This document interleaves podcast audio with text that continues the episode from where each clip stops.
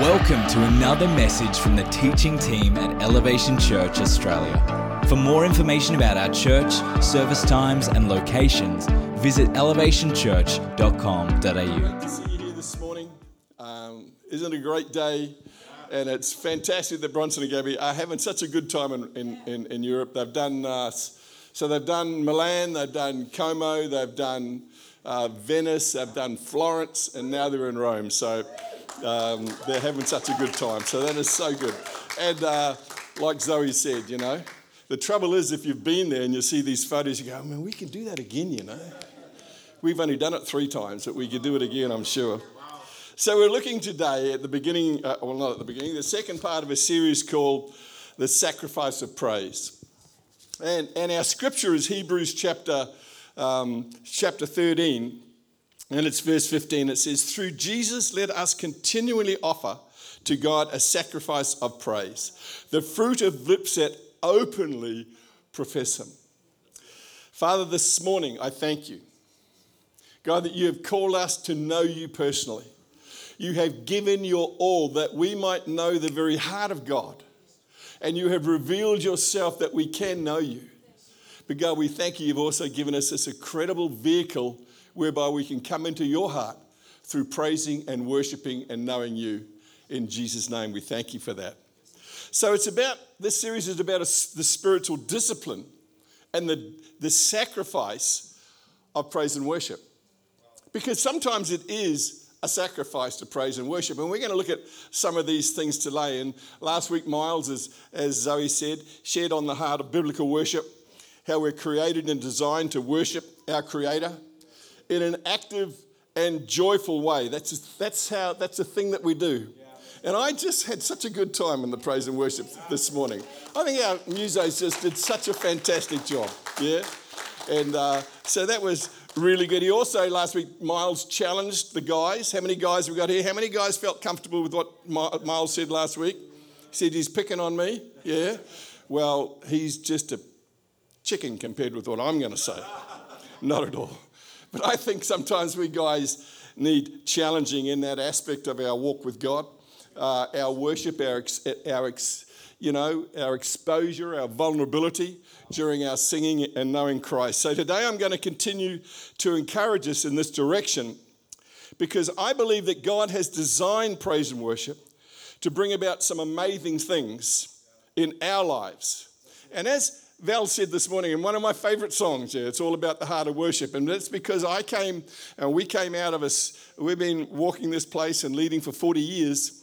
Uh, this, this, this walk that we walk. And we've been through many, many different aspects of the whole church uh, life. And, and there was a time there where I think the church movement, the modern church movement, lost its way.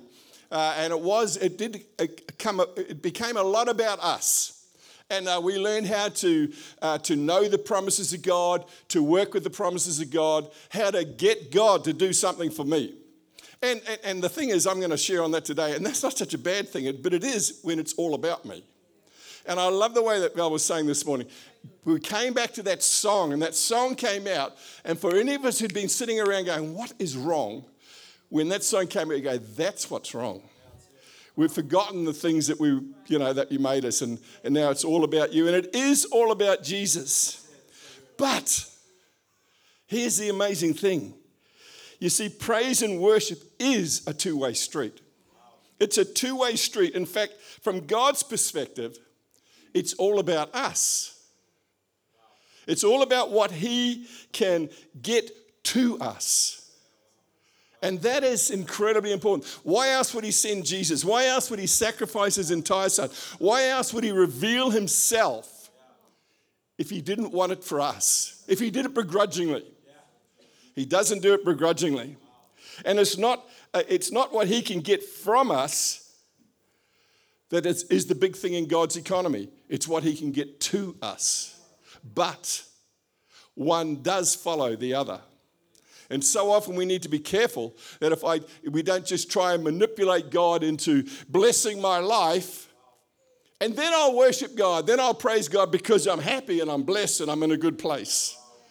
And I believe that, that God really does want me to be in a good place. And I like being in a good place. How many people like being in a good place? How many people really wake up and every morning go, I hope my world falls down today? Now, you'd be a wacko if that was where you're at. So, today I want to share two amazing examples of where active and joyful praise and worship can take us. So, my first point is we praise and worship to break out to freedom. And, and I love these songs that we did this morning because I had this song, at the you know how we do the, the, the walkout song? And I said to the, you know, the musicians, maybe we can do this one here. And we go, we started a song, oh, that would be better, that one though. And then we sang a song and then we did another, oh, and that one there would really work as well. Um, but it's all about breaking out to freedom. And we had some of those words. And so, Acts chapter 16, we know the story 16 through 26. One day, we were going to the place for prayer, and a slave girl met us. She had a demonic spirit in her that gave her the power to tell what would happen in the future. By doing this, she earned a lot of money. Now, a lot of money is a lot of money for the men who owned her. She started following Paul and the rest of us around, shouting, These men are the servants of the Most High God. They are telling you how to be saved. It's a really interesting story that here's somebody who doesn't know Christ, who's demon possessed, who's preaching the gospel. Now, it's a whole different scenario there that can get quite complicated in terms of theology and that sort of stuff. But here's the thing you see, she's a fortune teller.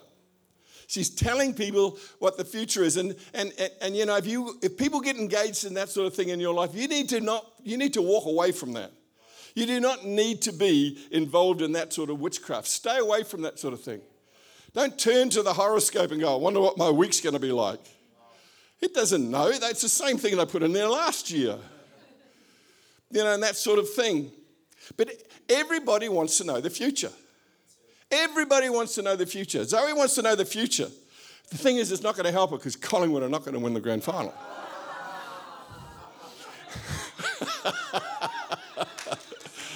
I've already lost three teams. Now I'm back in Carlton. Yeah.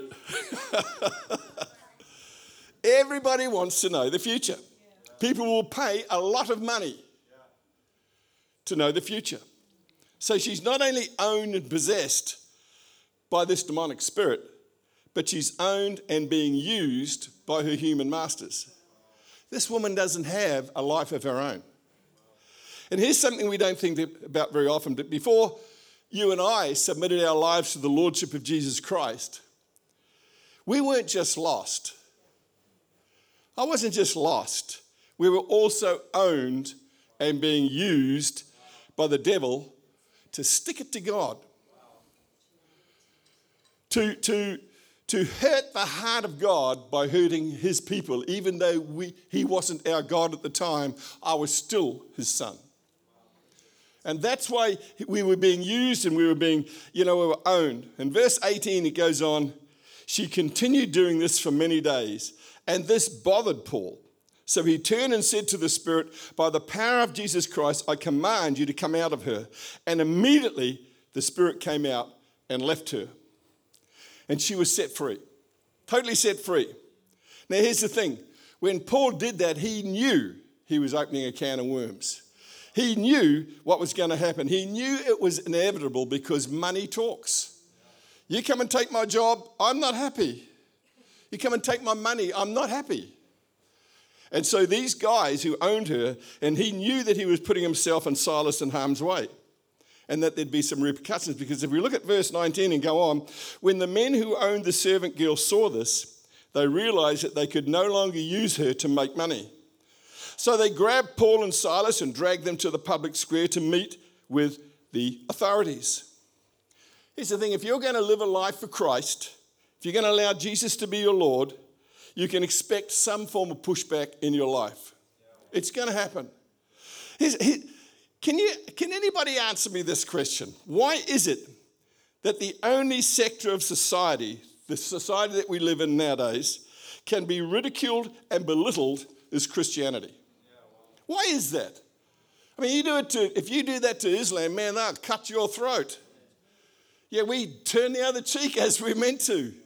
But Here's the thing when was the last time you watched a TV show or a movie where the preacher or the significant Christian wasn't a pervert or a crook or a member of some weird sect or just a plain out idiot.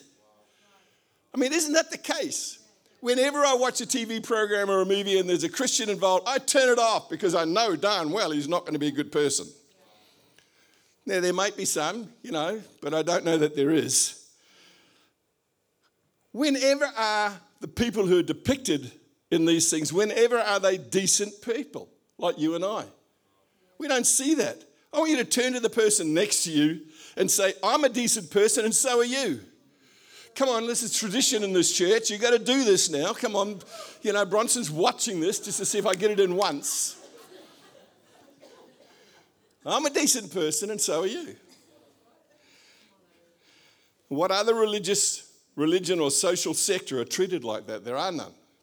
And that's pushback against who and what we are.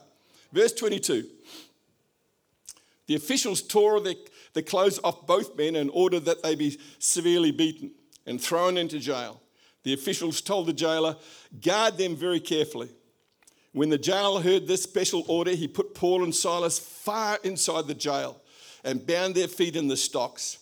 About midnight, Paul and Silas were praying and singing songs to God. The other people, prisoners, were listening to them. The point here is that they're making enough noise that everybody can hear them. They're not just doing it under their breath in case somebody hears them and they don't. And, and you know, maybe Paul didn't, maybe Paul sang as well as some of you guys, which is pretty bad. You know, but they were singing loudly enough for everybody to hear them. And suddenly there was an earthquake so strong that it shook the foundations of the jail. And all the doors of the jail opened, and the chains on all the prisoners fell off. Now, this is, this is fantastic. It's not, it's not just a good place to be. I mean, it's not a good place to be where they were in the depths of jail. You know, I want you to imagine they've just been thoroughly, they've been stripped, which is, you know, not very dignified at all. And then they've been beaten. Let me tell you, they didn't, you know, beat them with a piece of paper. They stripped their backs off and, and, and, and beat them. And then they stuck them down in the bottom of the prison. You know, the problem with the bottom of the prison that everything from up above comes down. You know, we're not talking about some, you know, modern day prison where you've got a TV and air conditioning and all that sort of stuff. We've got your feet in stocks so you can't move. You can't dodge that piece of, oh, here it comes again. You know, somebody upstairs has just had a problem. And so they're covered in all this sort of stuff. They're not having a good day. It's a seriously bad day. Now, my question is, and we sang it this morning, did they feel like praising and worshiping God? Did they feel like it? That's, you know, it's one thing to praise and worship God when you just got that job, or you just got that raise, or your 12 month old is potty trained.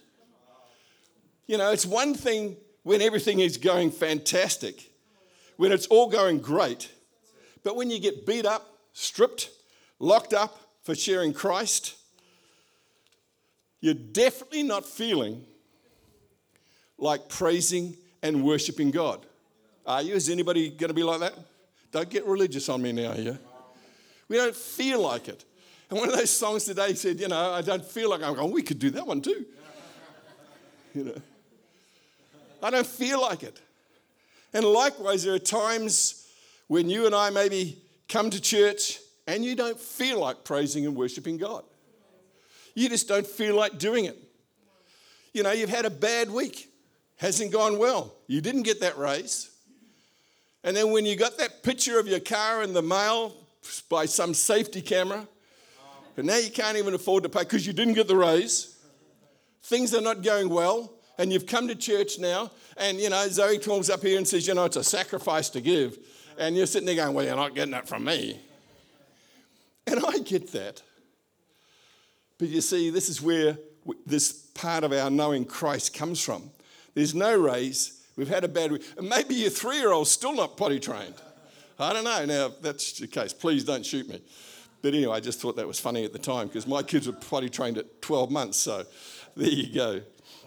Because, you know, when you're living on a yacht, you, you, you want to do it quickly because it can get pretty messy. Anyway, Norma's just say, carry on. But it's at these times, and exactly at these times, that we need to be praising and worshiping God. That's why we call this the series on the sacrifice of praise. It's what releases God. Here's this thing it releases God to shake the walls of your prison. It releases God to unlock the chains that bind you. It releases God to open the doors to your freedom. And, and, that, and that's an amazing thing. You're not praising and worshiping for Him, you're praising and worshiping in God's economy, you're praising and worshiping for you.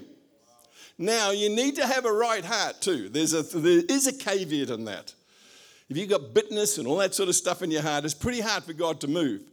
But if you're praising God and you're dealing with the issues of your heart, I believe, and I have seen it so often, I have no idea how God does it. It fascinates me that God can release people at those times. And sometimes it can take a long, long time. But I've seen God do this so often so that God can do what He wants to do for us. See, he doesn't, he's not the guy going, oh man, I got to put up with this guy. He wants to bring you into victory. He, I'm, I'm a father, yeah? You know, you, how many mothers and fathers, you want the very, very best for your kids. Even though they're probably little brats at times. But you you're the only person that's allowed to say that. God help anybody else that says that about your kids.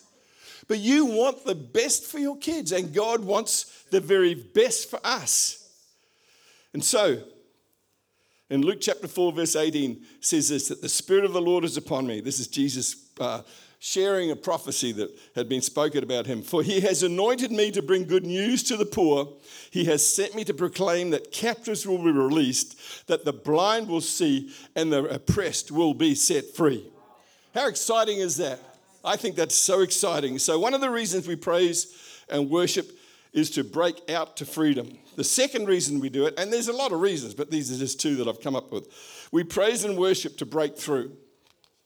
Now, I think we all pretty much know the story of Moses and uh, you know in egypt and, and the slavery of the whole of, of the nation of israel and how eventually he led them out uh, of slavery and across the red sea and they spent 40 years in the desert and even just all that is an incredible uh, um, example of how we're to follow christ and into the. And finally, they reached the borders of the promised land. And you know, it's an amazing thing. We live our lives on, on, on, in the expectation of the threshold of the promised land. Even when you, you know, everything's going, you know, there's more, there's, it's, there's the goodness of God that continues on. Not because we're greedy or selfish, it's just that the goodness of God somehow or another in us continues to encourage us, come on, there's more than this. There's more than just a raise or a new, you know, or a new job. There's a whole lot more than that. And this has come down of our, it's not out of our mind, it's out of the Spirit of God that lives within us. And so they're on the borders of the promised land. And by now, Joshua is in charge, and there's a major obstacle in their way. It's a walled and fortified city. And attacking any fortified stronghold is incredibly difficult and horrifyingly costly back in those days. And, and I guess the question, we're talking about Jericho. I mean, the question is, why wouldn't you just go around it? Why wouldn't you just bypass it and leave it there and go into the, you know, milk and honey? Why wouldn't you do that? But here's the thing you can't have an enemy stronghold in your backyard and have peace at the same time. You can't have that. You can't have the strongholds that the devil has put into your life and have peace at the same time. So we go on, the story goes on in Joshua chapter 6, 1 to 5. Now the gates of Jericho were tightly shut because the people were afraid of the Israelites. No one was allowed to go out or in.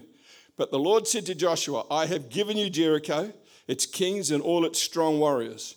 You and your fighting men should march around the town once a day for six days. Seven priests will walk ahead of the ark each carrying a ram's horn. On the seventh day, you were to march around the town seven times with the priest blowing the horns. And when you hear the priest give one long blast on the ram's horns, have all the people shout as loud as they can, then the walls of the town will collapse and the people can charge straight into the town. There needed to be some expression, some incredible expression of faith and worship and believing in God. And that's what exactly what happened. And that had to be God.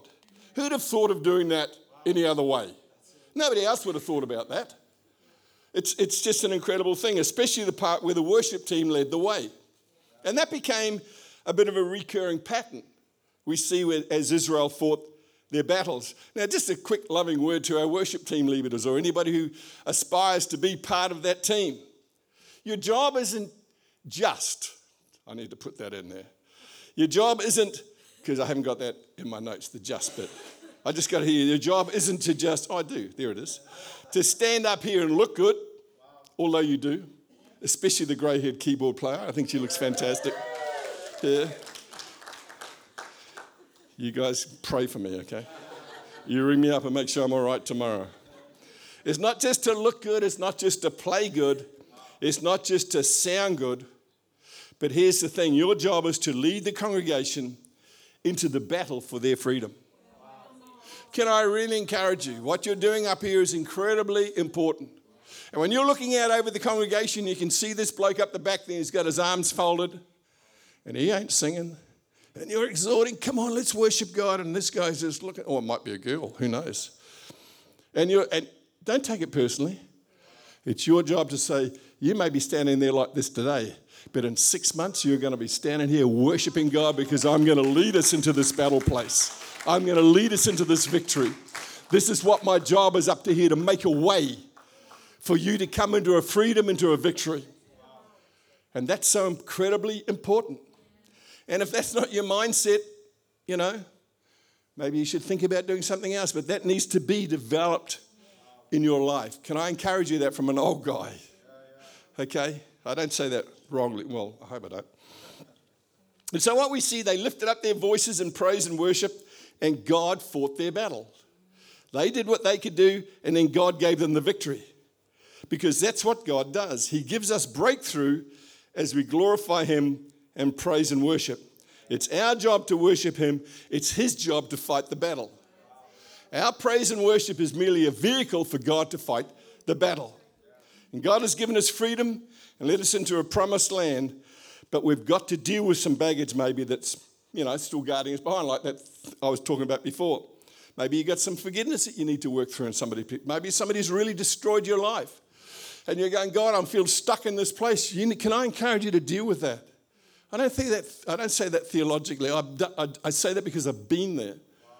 I, I can say that because it's such an important thing. Maybe some of you have surrendered to Christ in every area except your finances. And that's an important aspect, yeah? It is a truth there. Maybe your language, maybe, you know, maybe the way you talk needs to be dealt with. Maybe you're complaining, backbiting, fault finding, etc., etc., which is nobody in this room, but you need to talk to that person who you know like that, that have many strongholds, and they will diminish your freedom. They do, they, they limit God's capacity because you see, and I, and I won't go on because I was going to get into obedience and all that sort of stuff, which is, I really like that sort of stuff. So, anyway, so we praise and worship to break out and to break through to freedom. Okay, let's bring this puppy home, shall we? Why do you think we do church the way that we do it?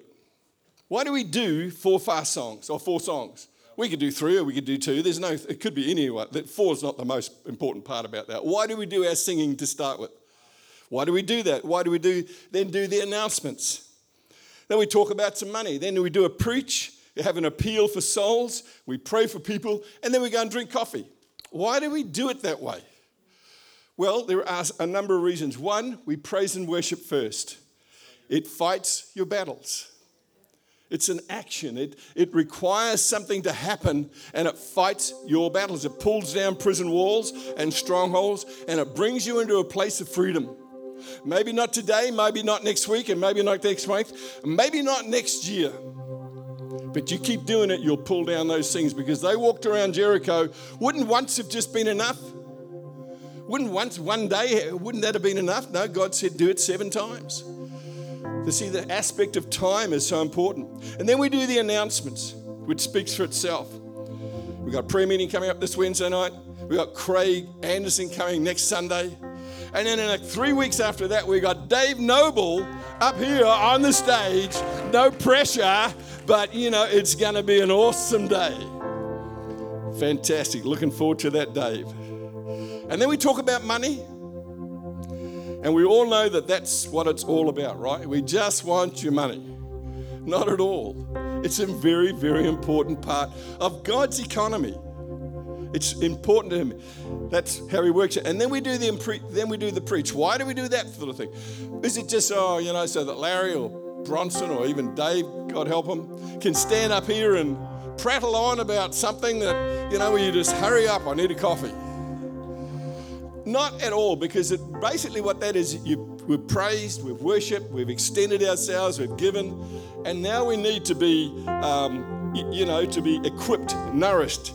It talks about feeding, it's about empowering, it's about bringing increase to your life for today's battle, tomorrow's battle, this coming week, and our lives in general, for our families. It's about bringing increase to our lives. And then we do the appeal. And that is the main thing. Really, that's what the main thing. This is it. It's about the preaching of the gospel. And if you're in this place this morning, and, and, and I can assure you that I'm taking, I've got about five more minutes. But if you're in this place this morning and you are sitting here going, I don't mind this, this is all right. Not exactly too sure why they are the way that they are. I don't know if I really want to get down into the bottom of all that, but there's something that's drawing you. That you came this morning. You came here because there was something calling you, drawing you. Maybe you're invited. And you don't quite understand why that is. We believe in this church that God calls you into a place like this so that He can meet you. But not just that, so that you can meet Him. And God has made a way for you to meet him personally, and his name is Jesus Christ. And God sent Jesus that he could die for you, even though you don't know him, even though maybe you're mocking him, even though you don't maybe want to know him. It doesn't change a thing in God's heart. And you may be in this place today, and you might be saying, I do need something in my life. There's something missing on the inside of my life. There's a hole in my heart that can't be filled by anything that I've tried. Can I encourage you today that that hole can only be filled as you surrender and as you allow Jesus to become seated on the throne of your heart? As you say, Jesus, I'm going to step down from the throne of my life and I want you to come and sit on the throne of my life and lead me and help me. And if you're here this morning and that's you, what you're basically saying is, Jesus, I want to surrender my life and I want you to become Lord of my life. Can I have every head bowed and every eye closed this morning? This morning, if that's you, I want to encourage you to make that decision. And if that is you, could you just raise your hand so I could see it? And I would consider it an incredible privilege to talk to you after the service, to help you, to explain some stuff to you in, in, a, in, a, in a good way. Not in some binding way, but some way that will help you continue the walk that you're leading. If that's you this morning, can you just raise your hand? Anybody this morning? Well, let's just pray. See, I'm not too sure whether you, in fact, I think there's somebody here this morning and you're going, yeah, well, it's not really me, but I haven't exactly been following Christ. I know and I did and I haven't and I'm not now. And, uh, and you know, and not even God has given you a hard time about that, and I'm certainly not. But today I believe that there's an opportunity for you to say and to recommit yourself to Christ. Can we all just pray this prayer after me? And especially if you're in that position, Lord Jesus Christ. Today I come and surrender my life and surrender my heart to you. Please come and be seated on the throne of my life and be my Lord, be my Savior. In Jesus' name, I thank you. Father, this morning, I thank you that as we come to the end of this time together, we thank you, God, that your presence has been in this place, that your victory.